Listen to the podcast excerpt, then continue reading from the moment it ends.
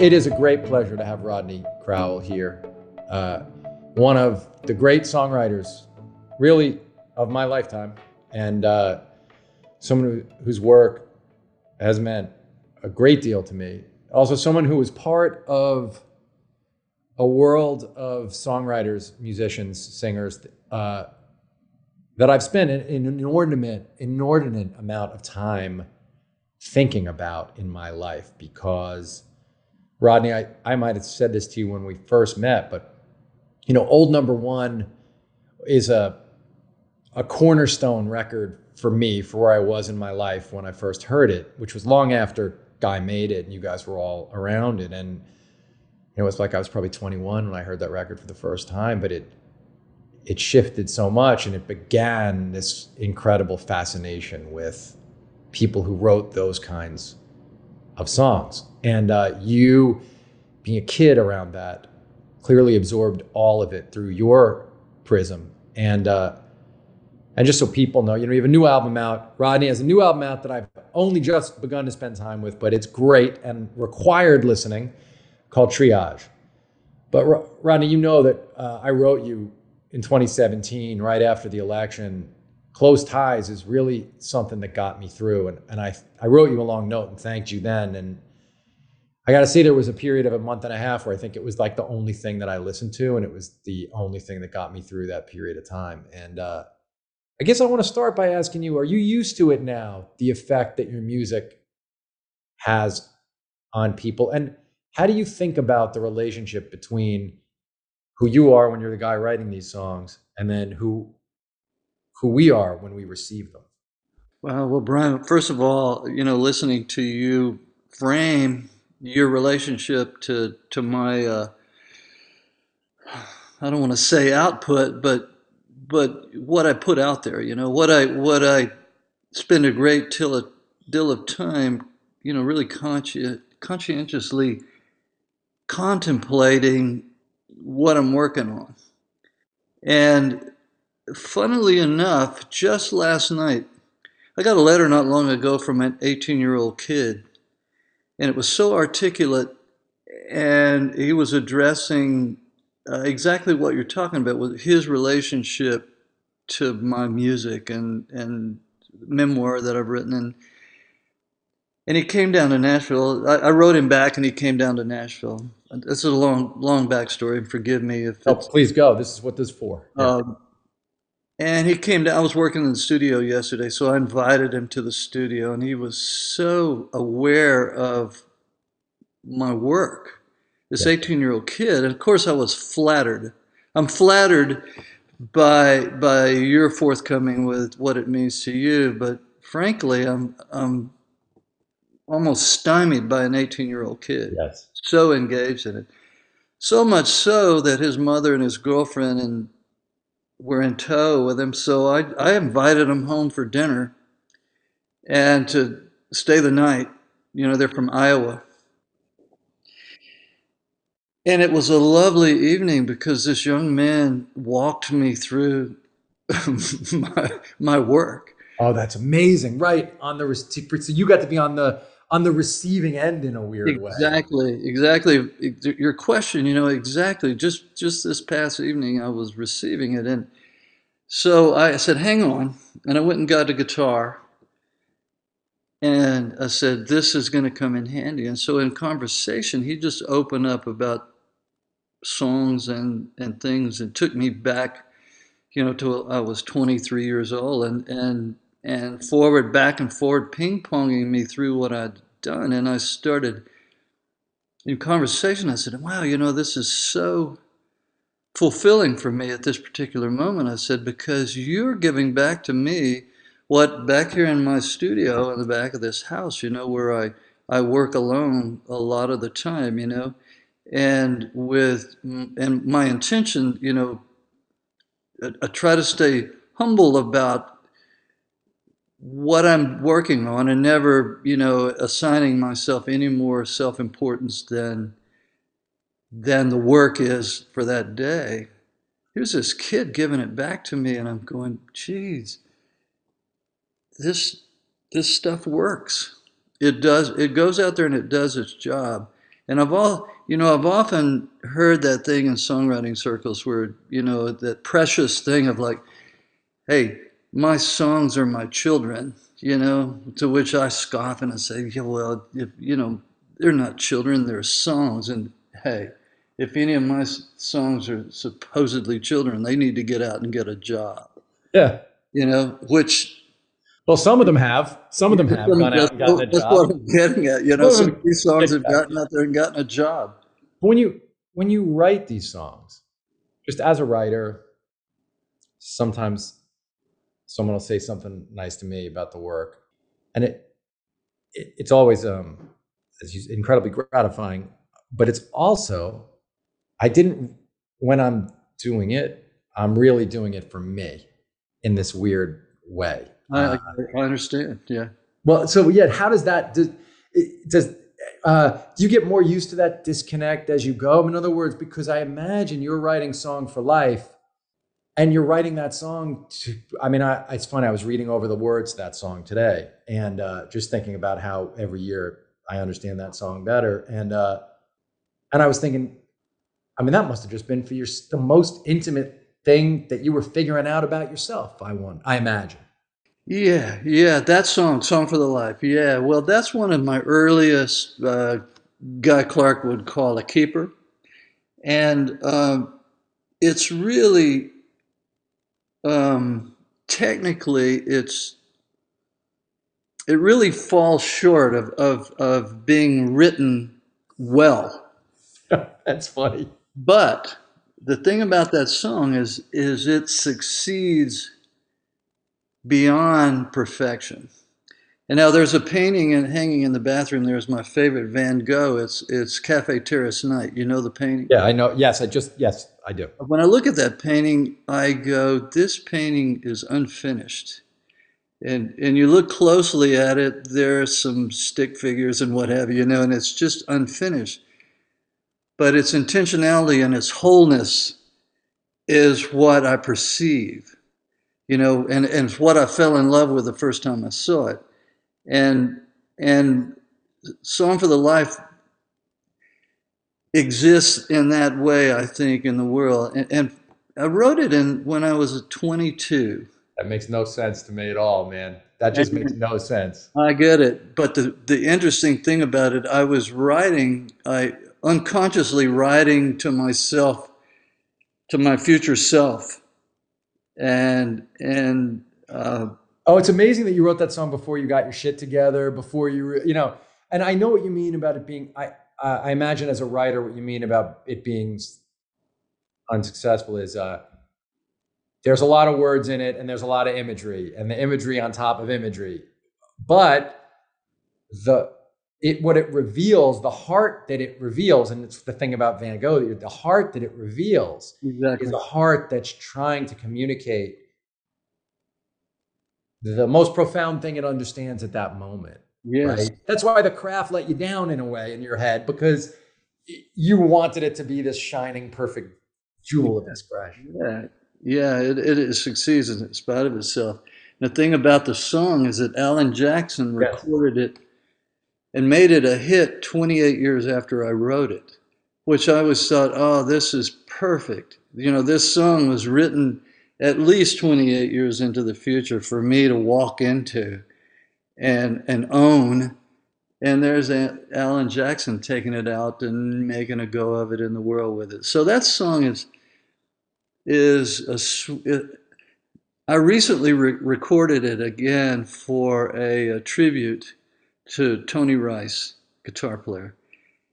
And in the middle of it, I got, I broke down because I, I was thinking about Guy Clark and Susanna, and I was thinking about Townes, and I was thinking about Steve Earle when when we were so young, younger than those guys, and I was thinking about Emmylou, and I was thinking about Vince, this crew of people, and I just I just wept in the middle of it, and and I had to stop recording because I couldn't carry on.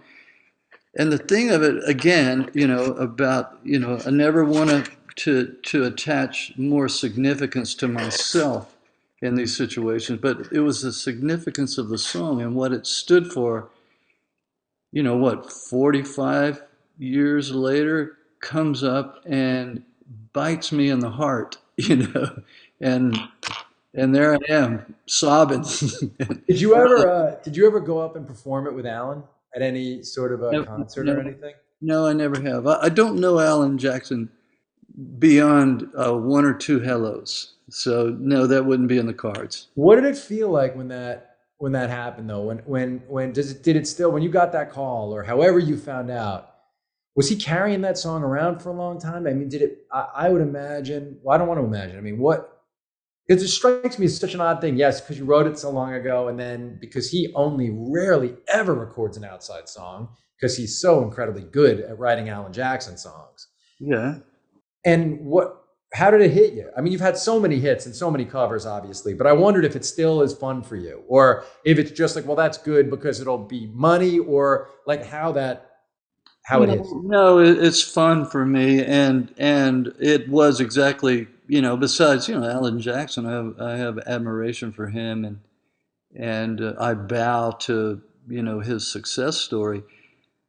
But it was really he delivered for me the narrative of the song, which is he made it palpable to a, a large audience those many years after I rather timidly wrote it, you know, and it was, it's the beauty of it and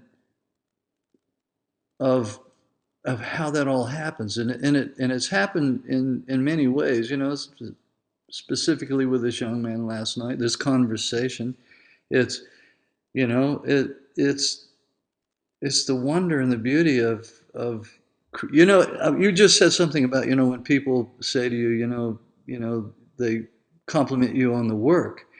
And and you probably found out the way I've I've found out that when I get it right for me it, it's usually right for somebody else and I've and I've had to teach myself how to make sure I'm getting it right for me Well, I want to stay with that. Yeah, I said a thing the other day that people really seemed to react to, which was just like, uh, if somehow it comes from the most alive part of you and it makes you feel alive, uh, there's a chance it's going to make someone else feel alive, and mm. it's going to spark in them. And and you, of course, you never really. You know, you've not this longer than I have, but still, you you you. Uh, I know when yes, I know when I th- I think something is right or good.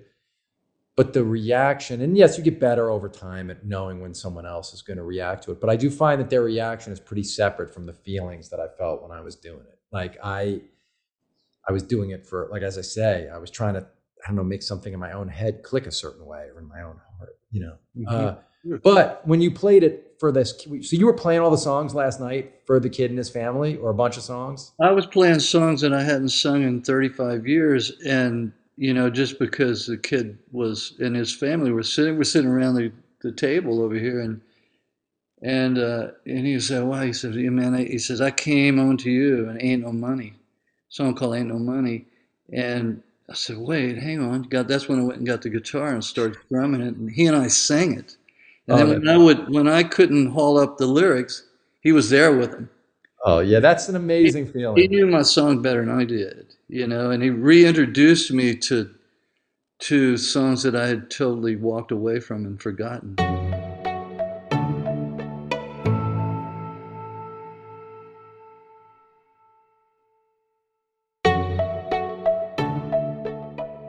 You're a big part of this documentary that's coming out called "Without Getting Killed or Caught," right? And and uh, I got to see an early screening of it, and um, it's just Heartworn Highways is one of my favorite things, you know, and and without getting killed or caught, which, uh, but what I'm really interested in start starting here is, so Heart, Heartworn Highways is is the first time I, I, I when it was shot. It's funny because you became famous kind of before it was put out or right before it came out, but like when you guys made it, you were not a famous person right? You were it was yeah. 1975. You did like one cover or something, right? Uh, sure it was 1975. I think it was 73 or two. So great, even better. Yeah, 73. Perfect. Uh, so and you know you're confidently singing that song, or it feels like you're confidently singing that song with that group of people.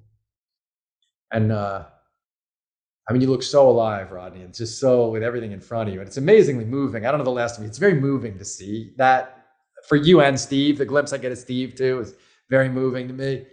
Uh, but who were you right before we get that glimpse of, of you? Like, you know, Close Ties gives us a sense of when you moved to Nashville to the, to the extent that it's all true in your memoir, but but who were you in the world in when you were 18, 19, 20? What were your ambitions about what you were going to do with the guitar and what brought you and the guitar together? Mm, what brought me and the guitar together? Mm. Well, what first thing that happened? Well, we go back. You know, my father was a better singer than I, and my father was a, a sharecrop farm kid. You know, with a seventh grade education. But he had this uncanny knack for hearing a song once or twice and having it for all time. That's my dad, and and it was all uh, Grand Ole Opry you know, hit songs of the day that they the, on Fridays and Saturday nights they would probably just Saturday nights he would walk five or six miles to a, a neighboring sharecrop farm who had a dry cell radio and they would listen to the Grand Ole Opry and my father would learn those Roy Acuff songs. And then, you know, War, you know, the, the World War II hit country songs and into the 50s. So when I was a young man, when I was a kid, four or five years old, that was my father spent a lot of time sitting on the edge of the bed with his eyes closed, singing "No one will ever know the truth but me," and I'm playing on the floor. Oh wow! So here, you know, so I'm absorbing this, you know, as I play and as I'm coming of age, and my mother, on the other hand, was you know a Pentecostal uh, devotee of of charismatic shyster preachers. Yes. And she she spoke in tongues and she was was renowned for you know getting down on the floor and speaking in unknown tongues. And she and these these evangelicals they sort of formed a team and she would spew off this i mean i would be there watching it. And these preachers would like divine what these words from on high right so my father had this knack for songs and my mother had this gift for gab, you know. yeah. And and there was the two. And so when my father came home when I was 11, and he had a country band, and had a, a blind drummer who they were getting a little too successful for his maneuverability, and uh, which the success probably just had amounted to two or three more gigs a month. Sure and uh, you know at, at $11 a piece maybe so my dad came home with a set of pawn shop drums really simple kit and got a kitchen chair and some phone books and showed me the very basics the I was on Tuesday and on Friday night I was playing in a honky tonk with my oh, dad. Oh wait, you first learned how to keep like how to keep what probably three four and four four time. Well, everything everything was a shuffle. Everything, Everything was shuffle. Great. Yeah. That one, yeah. that shuffle, and they would do even the waltzes. We would do in shuffle time because it was the only thing I could play. That's fantastic. I know it was fantastic, and and you know that I was absorbed. I, I learned about working musician there, sorta, and you know, and there was all kind of things that went on in, in those those dives. Of course. And but but what town? What town was this? Houston. Houston. It was Houston. Yeah. Houston. Where was Bob? Where was Bob Wills? Was he? He would come through. Yeah. Well, Bob Wills was Oklahoma, Texas. Uh, I mean, you know what? I'm, I, I would guess Bob Wills was born in eastern Oklahoma, but I don't know that for a fact. Because uh, Amanda Amanda Shires Isbell was telling me about when she was fifth, the same, you know, 15, she was playing with him in Texas. Like, and what that was to be 15 years old and playing in, in that I, kind of band. I did not know that. Yeah. Well, you know, the thing about that is uh, Bob Wills and the, the, Texas Troubadours used to play on uh, this kind of in a, in a, rice paddy near where I, I graduated from high school with no covering in the blazing hot sun. They made a dance floor up above the rice paddies. Did I say Texas Troubadours? You did. Bob Wills And the Playboy play, was Texas Playboy. Texas Playboys, right? yeah. Yeah, it was Ernest Tubb was the Troubadours. yeah Texas Playboys. Yeah, and they would play for dances out there, which I never. It was before my time, but I knew that the stage or the it wasn't. There was no stage. It was just a dancing platform above a rice paddy. yeah, that stuff's amazing to me. It was yeah, cool. amazing. But the musicians that were playing with him could have, you know, played with Duke Ellington or any of those really primo swing, 30s swing outfits, you know. So the musicianship was killer. I just loved. I'm so, I just I just want to say I always take the opportunity when because people are listening to this who definitely don't know. I'm so happy you just mentioned Duke Ellington. I have been listening to him a lot over the last few months because people and and I was because I was listening to um oh you'd like this actually. I was listening to Ahmet. There's a great biography of Ahmet Ertegun, like Mhm. this really long, uh, but and it mentions him kind of seeing Duke Ellington once, and I was like, there's nobody better. There was nobody better, like the first composer, like the whole thing. If you're home listening to this, and even if you think you only like Americana or country music, just give yourself the gift of like a week of listening to Duke Ellington. It'll take a minute to catch on to what they're doing. And at first it'll sound very presentational, but just give it a second and you'll hear the life in there. I just want to tell people because it's like, it's so great. Yes, I, I you know, Duke Ellington's my favorite. I didn't know that, but That particular time and place, you know, swing, 30s dance, you know, 30s, 40s, 50s. Uh, you know, there was so much good stuff happening, but you know, there's some elegance and uh, swing and, and the arranging that goes on with Duke Ellington just kills me I know. and it's it's so and it's one of those things and I, this again i'm still fresh from this young man i spent an evening with last night it, and his family there it's it's the when you really love music and when you're really drawn into it that first presentational part you just mentioned okay good that'll that'll sustain you through your path but when you start going down into the in, intricacies and the nuance.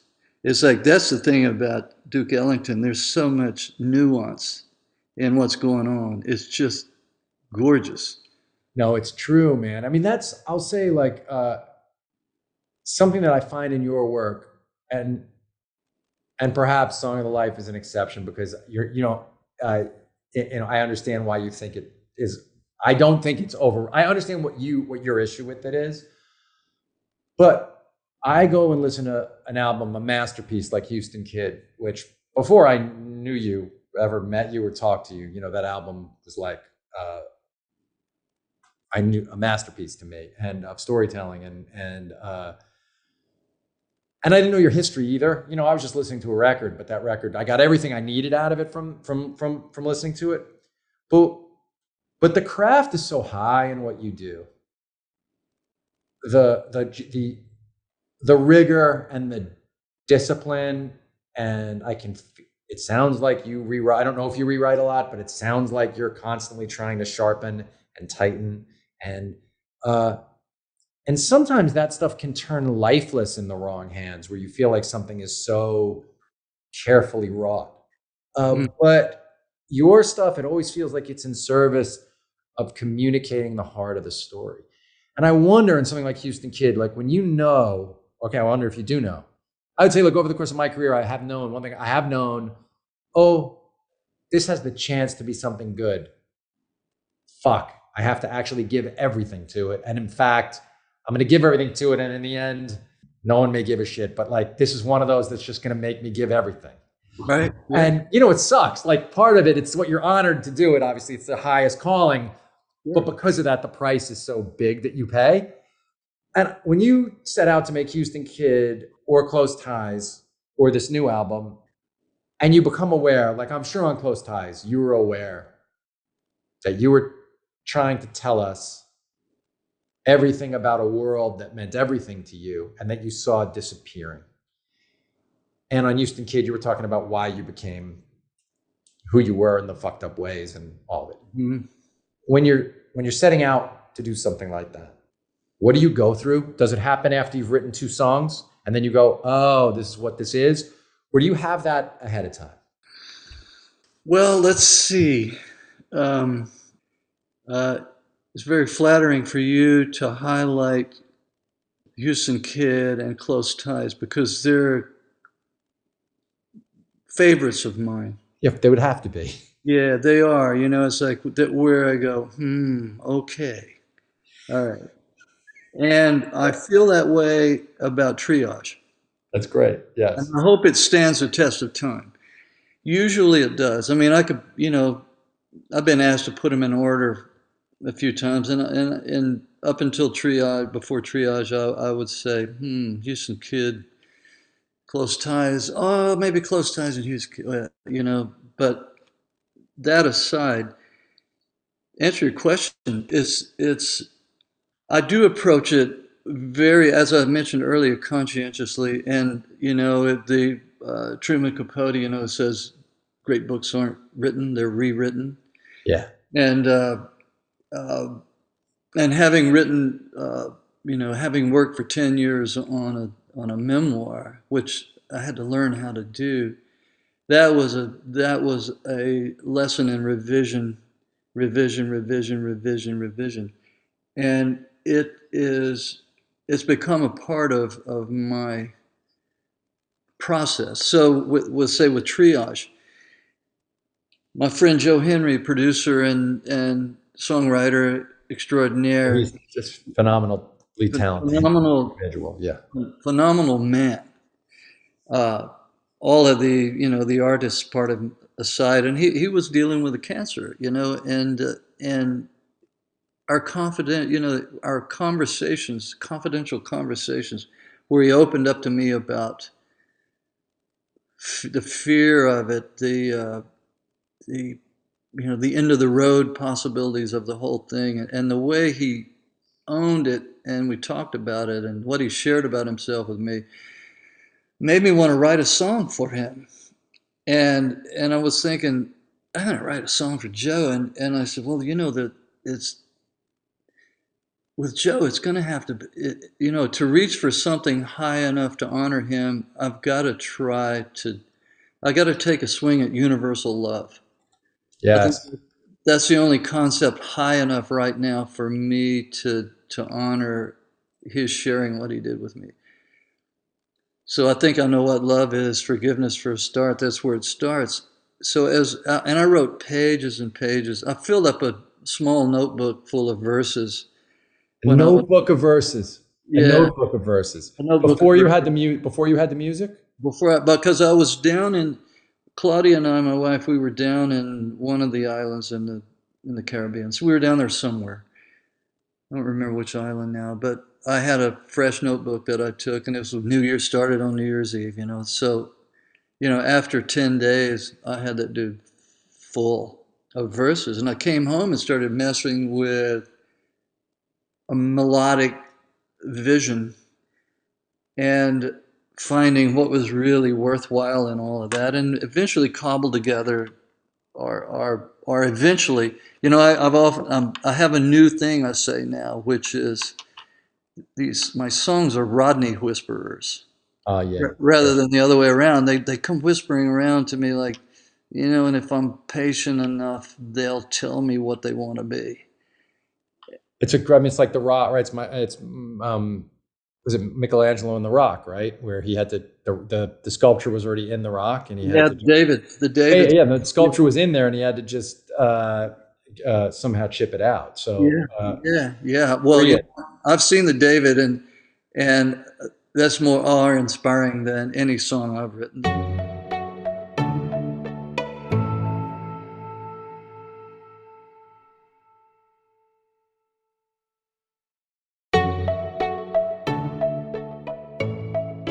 I I only got the I only got the link to the al- whole album uh, two days ago. That's why I'm not as I and I don't toss so I, I, understand what the album's about. I, I listen to the lyrics pretty closely, but I haven't been able to go on long drives with the record yet. So that's why I can't speak as sure. fluently about it as I would like to, where I really, it's a part of me. But I will say that the specter of death, the questions of uh, what matters, and and it's interesting, right? Houston Kid is you narrowly escape in a way, is you not dying. Close Ties is all your friends dying. And uh, and this album is about I it, to me as I heard it as I say I've only really heard it fully through twice, but to me I heard a lot of you trying to the artist, the singer, the writer, trying to come to terms with his place in a finite existence. Exactly. Right? And and as we all get older, uh, we all begin to uh, you know, my wife's been writing about that her whole life since she's 20, but uh, some of us write it, think about it more as we get older. And, and uh, so I hear all that. And it's interesting to me that to me, the, your love songs are great. I love your love songs. And obviously you've had great success, people singing them and all that stuff. But when you're wrestling with this, the great beyond, when you're trying to square your idea of faith with your skepticism for religion and where that leaves your soul, and and that is incredibly animating stuff for a listener. And it's the hardest shit to deal with i think as a writer right? Yeah. Um well you know i did i interrupt? So did you i was going to say did it did that organizing as you started thinking about that for for, for joe henry uh, it seems to me that that stuff in, then became as it does internalized and you started thinking about it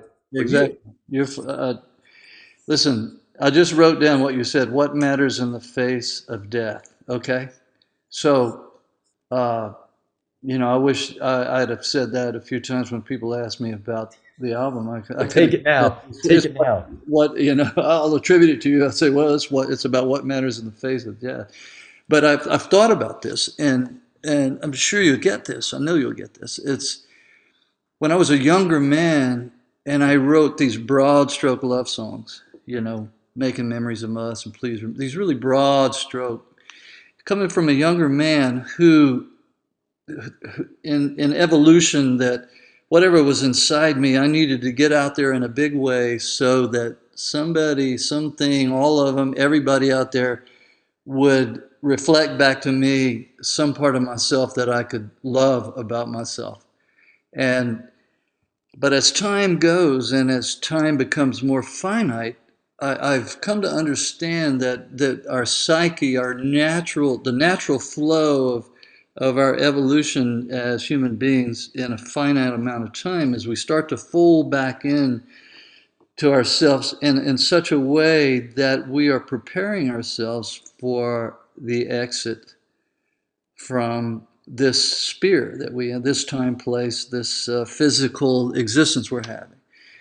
And Leonard Cohen, uh, one thing about Triage, Leonard Cohen, and I was a Leonard Cohen fan through his younger years, but in his latter years, that I, last album is a fucking. A, come on, that last album's a fucking masterpiece, man. That song, it's a masterpiece. Well, you know, everything from waiting for the miracle to come, you know, to come healing and and all of his work. It was it was the thing that that he gave the gift he gave to me and what I, I was discovering in myself was that ah he's out there you know what those 15 or 16 or 18 years ahead of me and he's reporting back on on what that internal dialogue becomes about making peace with your with the the finite amount of time that you have so quite naturally spurred on by joe's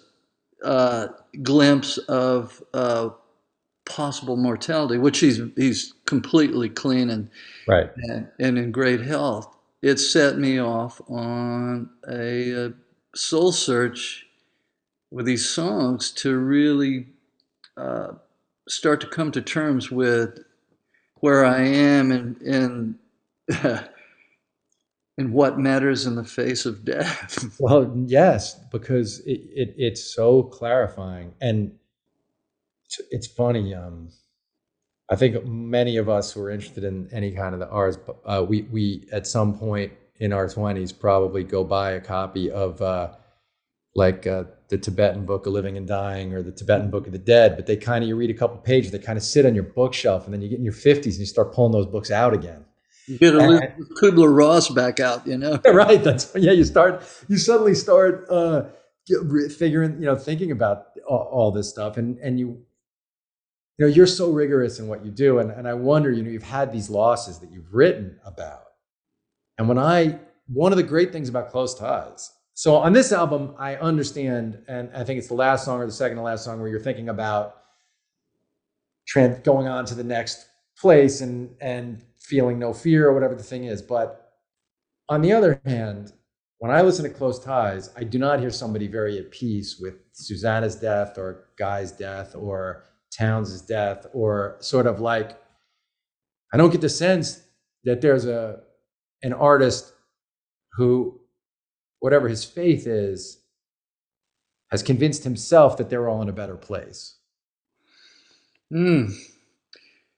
Yeah, well, you know, even with with what I'm I'm driving at with triage, I'm still not convinced. You know, it's I mean, anyone I don't have a religion, you know, it's I have a spiritual life and I have a really rigorous spiritual life, but I don't have a religion because there's something about religion that demands that you know. And, and it demands as you that you uh, try to convert other people to what you know when it's impossible to know. Because they say the word faith and they mean the word fealty right? They're asking for fealty, not faith. Yeah, that's true. That's that's yeah. The, the that's the what. I can't, that's what I can't buy. And there's a song on, on Triage called Hymn Number 43 that I right. I put together that that John Leventhal and I he sent me a melody and I wrote words to it and, and basically I'm I'm addressing my my trouble committing myself to any kind of religion, Christianity, or, or it could be any of them. But at the same time, I don't know, so I can't rule it out either. I can't rule out that that you know the the evangelicals or the you know the Taliban don't know something I don't know. I suspect they don't, but I can't say that they do.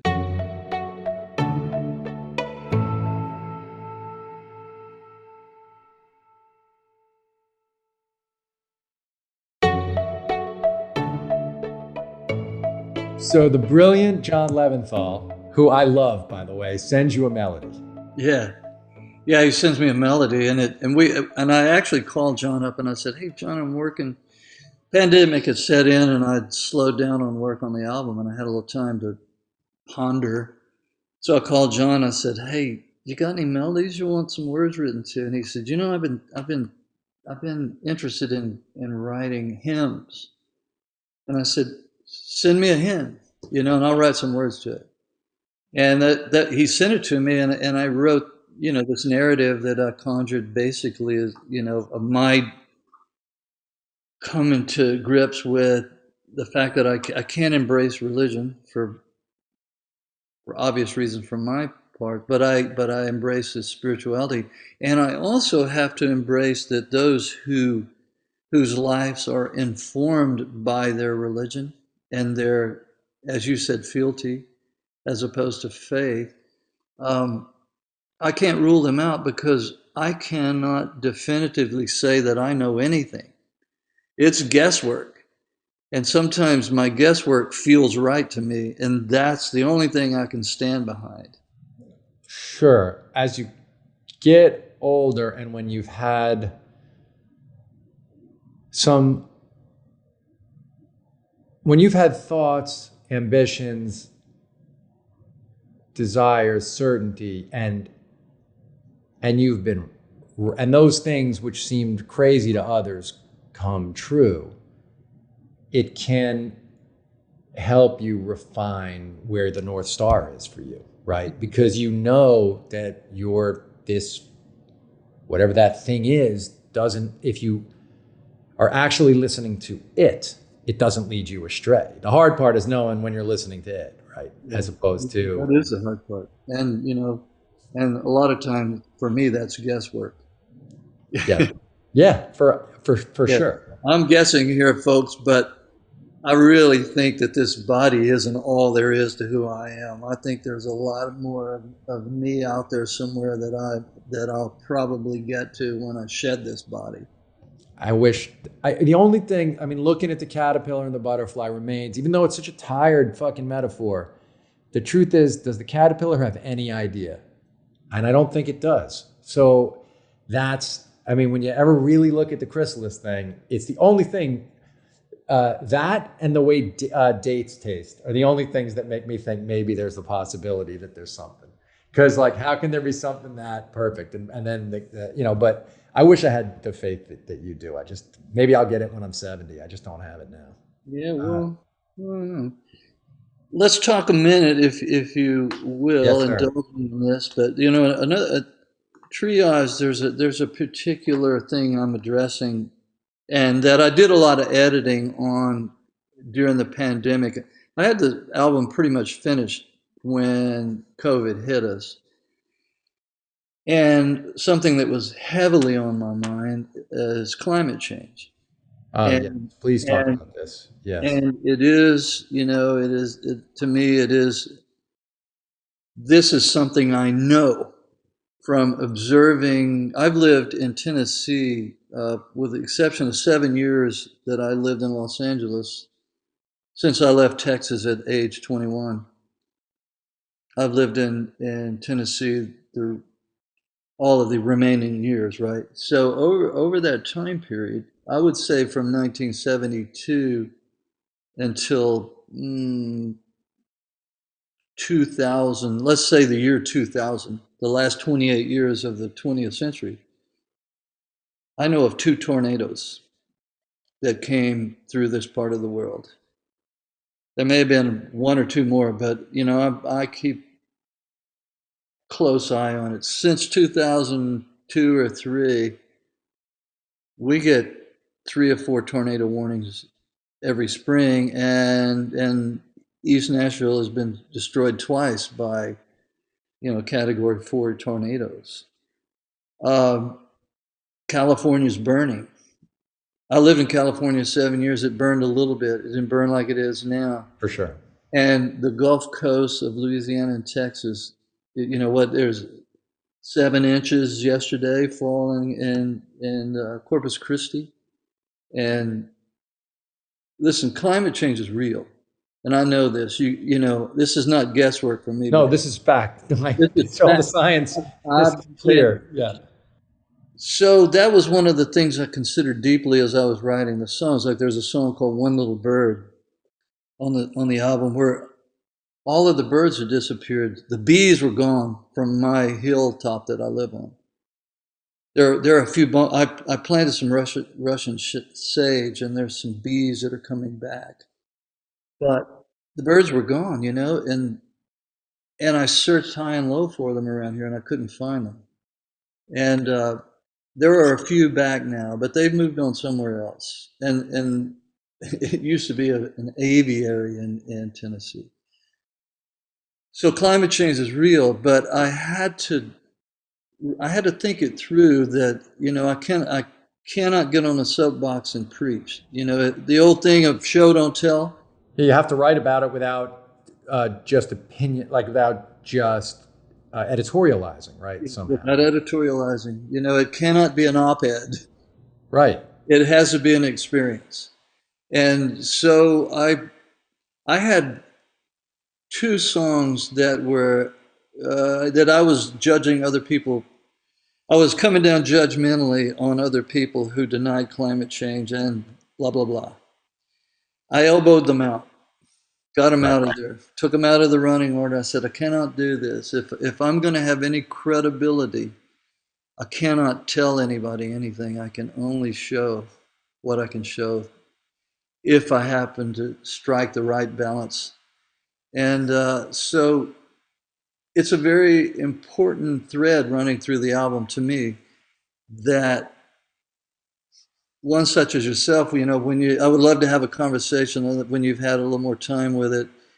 If you pick up on that, I've planted the seeds in the narrative in a way that it might be a slow dawning when it really, it actually needs to be a fat, quick dawning. No, but uh, you want it to become internalized for people, so it it will be.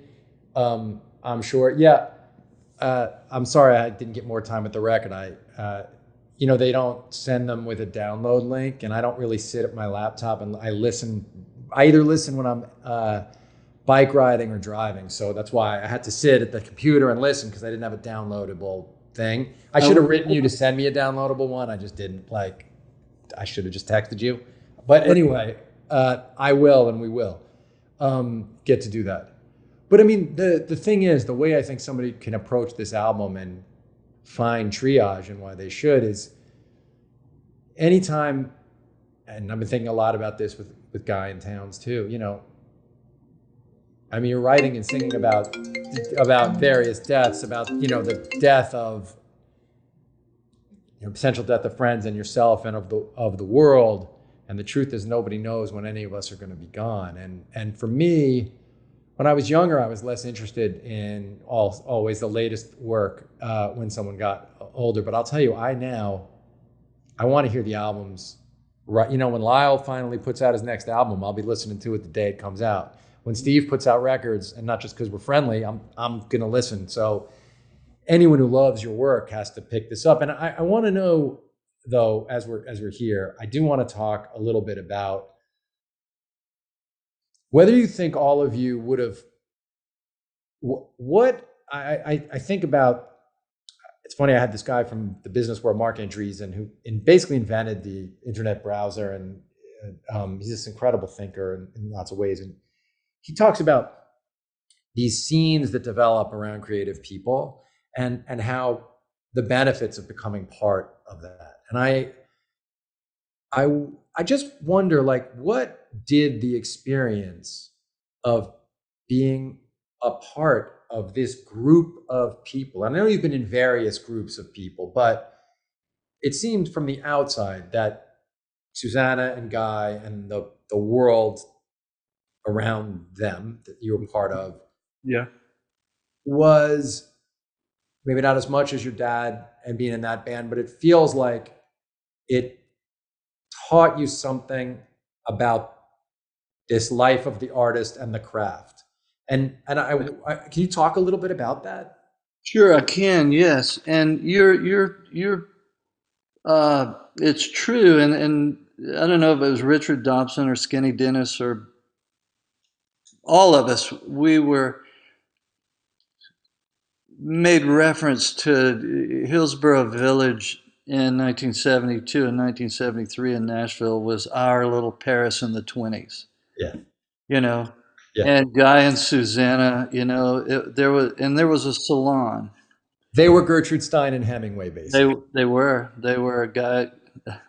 Susanna was Gertrude Stein and, and Guy was Hemingway. That's exactly, you know, Guy with, and Guy, you know, it's like Hemingway with his one simple declarative sentence, you know, Guy with his no nonsense. Well, first of all, Guy could drink everybody. right. He was the hardest partier, right? Which is. Yeah he, but but Guy drank everybody under the table, and it never altered his physical movement. So it never betrayed his his decorum. It was it was uh, he had the only, I, I brought him home some uh, absinthe from from uh, when I was in uh, uh, I forget where I got it now. But I brought it home from Europe, and but like got, the real absinthe, the real stuff, real, real wormwood in it and everything. Yeah. The real absinthe, yeah. And uh, it's the only thing I ever saw him put to, put him to bed. You know. so he was there from you know until it was over, and and Townes and all of and and Mickey Newbury was was a huge influence on me because Billy Joe and Townes and Guy, they had these kind of baritonish voices. And so that this poetic narrative that they, they could come up with was, and I'm a natural tenor. My, my voice has been dropping, and I'm really happy about that. but when I when Newbury came around, and Newbury had this operatic tenor, but his songs, you know, Cortelia Clark and She Even Woke Me Up to Say Goodbye and San Francisco Mabel Joy were the were narrative poet, poetic narratives that that would stood along any anything that Townes or Guy wrote.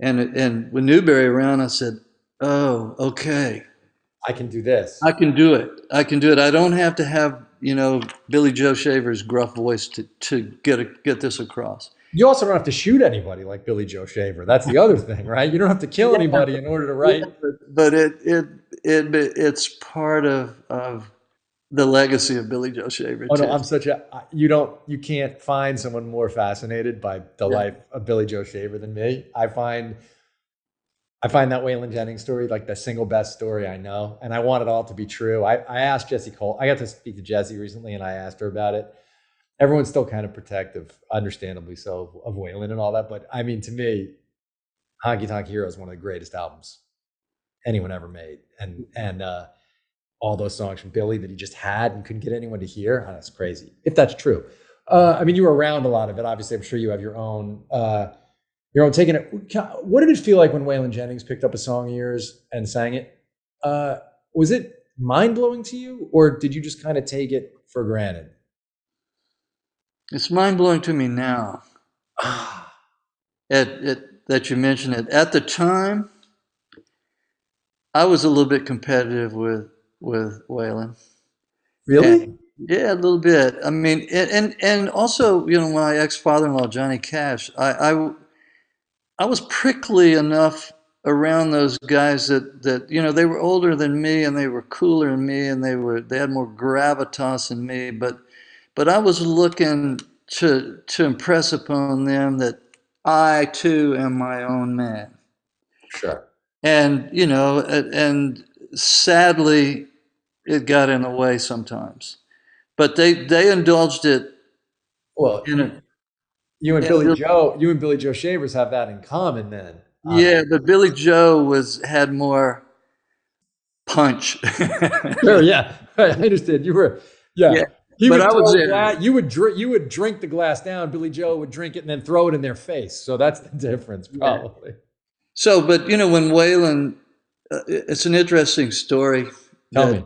You know, after you know, after Waylon, uh, you know, I, uh, I think this was bef- somewhere in there.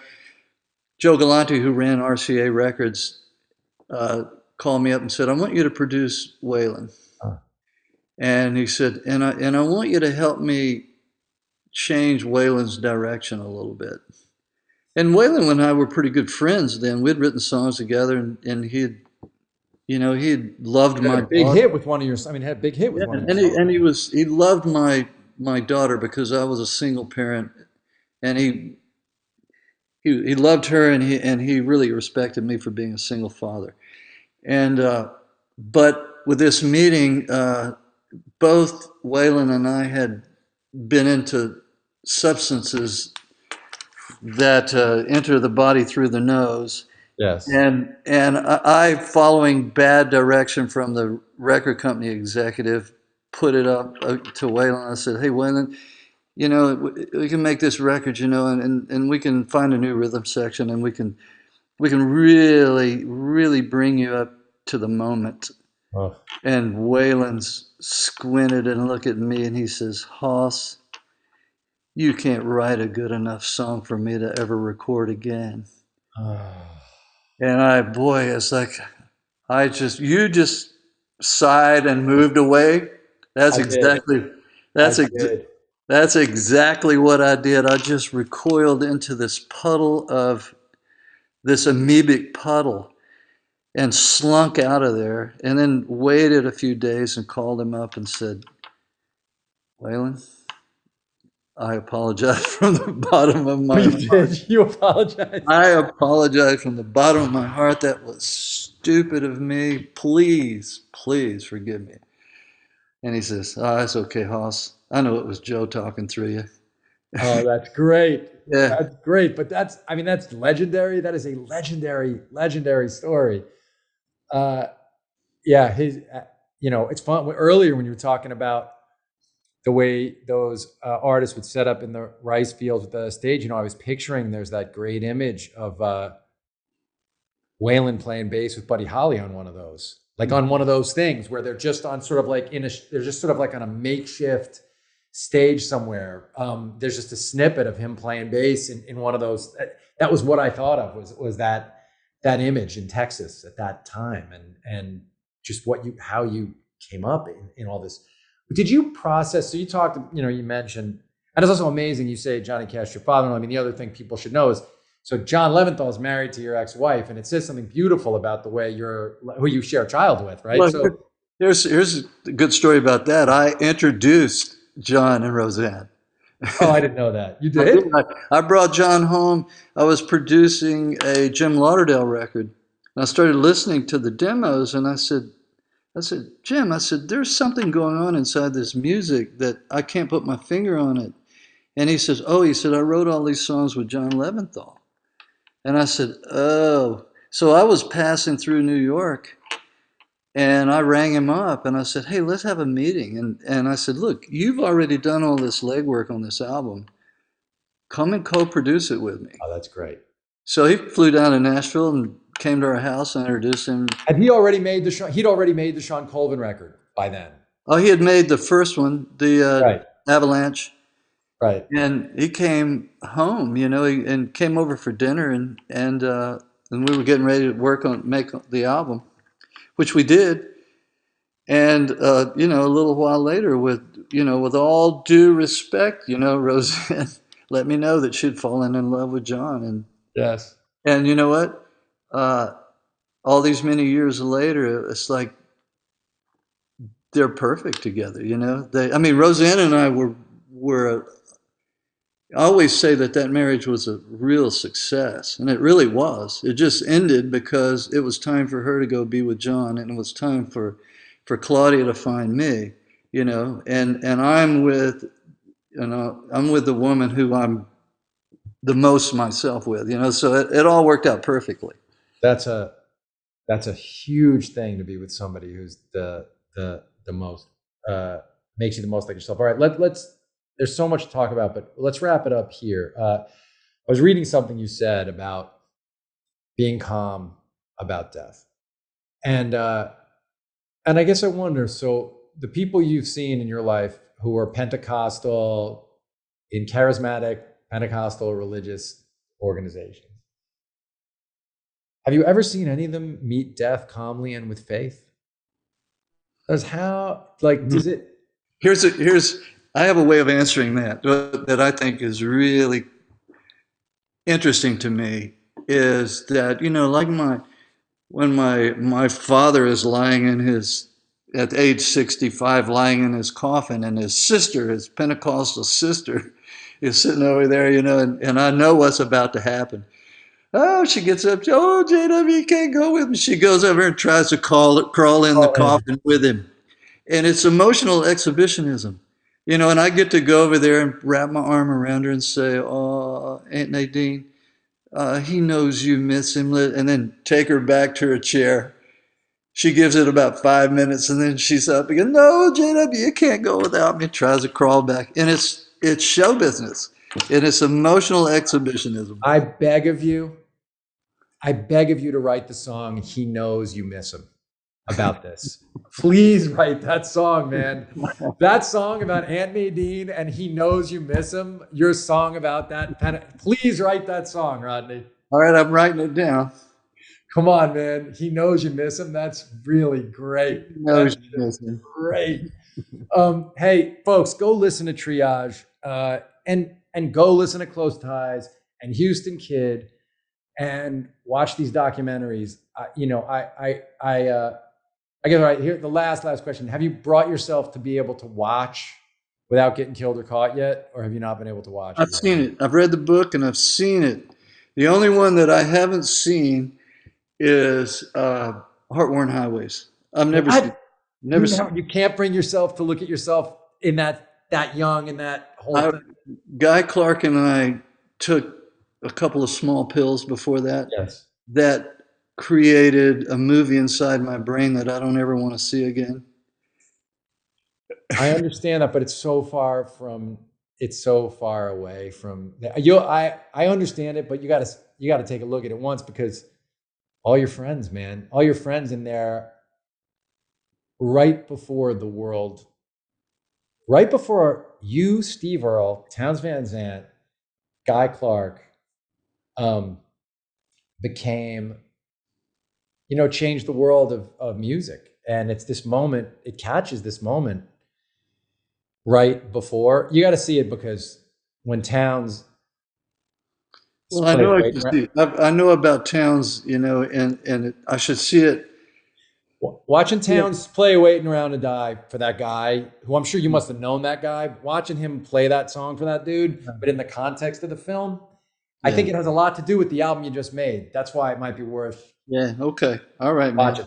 Hey man, Rodney Crowell, you're thank right. you so much. People can find Rodney online. You're on Twitter, you're on Instagram, I think, right? Well, you know, somebody in my organization does those things. Okay. Not, I, I wouldn't want to, you know, try to convince somebody else that it's me, but I do have a presence in those arenas. A presence, and and you can when touring happens again, you're going to go out, right? Yeah, yeah. At the end of this month. Well, there you go. All right, everybody. Great Rodney Crowell. Go listen to his records and go find him. And uh, Rodney, thanks for doing this, man. What a great pleasure to talk to you. Yeah, thanks for inviting me in. Stay well. I'll see you again.